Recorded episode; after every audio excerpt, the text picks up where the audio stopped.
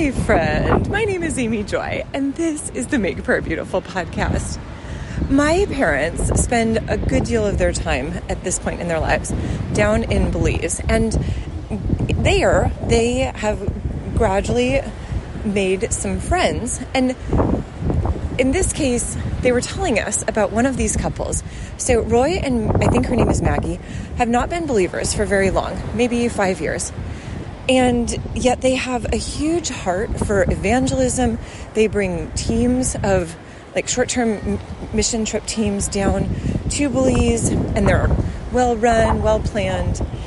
And at one point, they had created maybe you could say like hygiene packs or something like toothbrush, toothpaste, probably soap, some other things. Well, when they were done with their project, Maggie realized that they had extra toothbrushes and toothpaste. And she thought, well, I don't need to carry these back to the States. I'll just run them down to the uh, front desk and see if the hotel staff could use them. And her husband was like, don't you think you should just wait until we check out? Or, you know, kind of like, we're almost ready to leave, but you want to go right now? And she kind of had this moment where it was like, I, I think I'm just supposed to go right now. I realized it probably seems kind of silly, but I'm going to go right now. So she went downstairs and mentioned uh, her request to the front desk person and handed over the toothpaste and toothbrush and or brushes, I guess. And all of a sudden, the woman next to her, who maybe had been watching this, it turned out that she was a, a the wife of, let's say, the major, probably beer distributor on the island.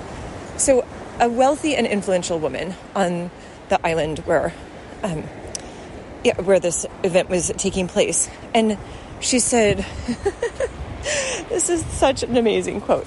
I have a huge passion for oral health, and that just touched me so deeply. Next time when you come through, I will supply all of your water. And I forget if there were a couple of other things that she said. I'm I'm just so moved that this is uh, your what you do for the people on this island. And there was a part where, first of all, my mom was like, isn't that unbelievable that like who goes around saying i have a huge passion for oral health and to me i'm kind of like well if you've ever had a toothache you have a huge passion for oral health as well. It's really a painful situation. But then how amazing and how beautiful that the the timing was so precise you think how long it takes somebody to check out or to interact with a front desk person we're talking like a minute or two on either side and this connection would not have happened. And so I think there's a part of, Lord, I just want to release over these, my brothers and sisters, that your timing is actually perfect.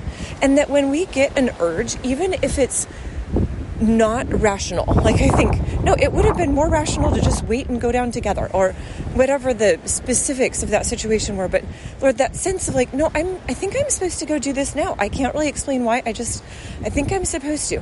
Lord, that we would be willing to move forward in those unexpected and, uh, and yet divine orchestration sorts of ways.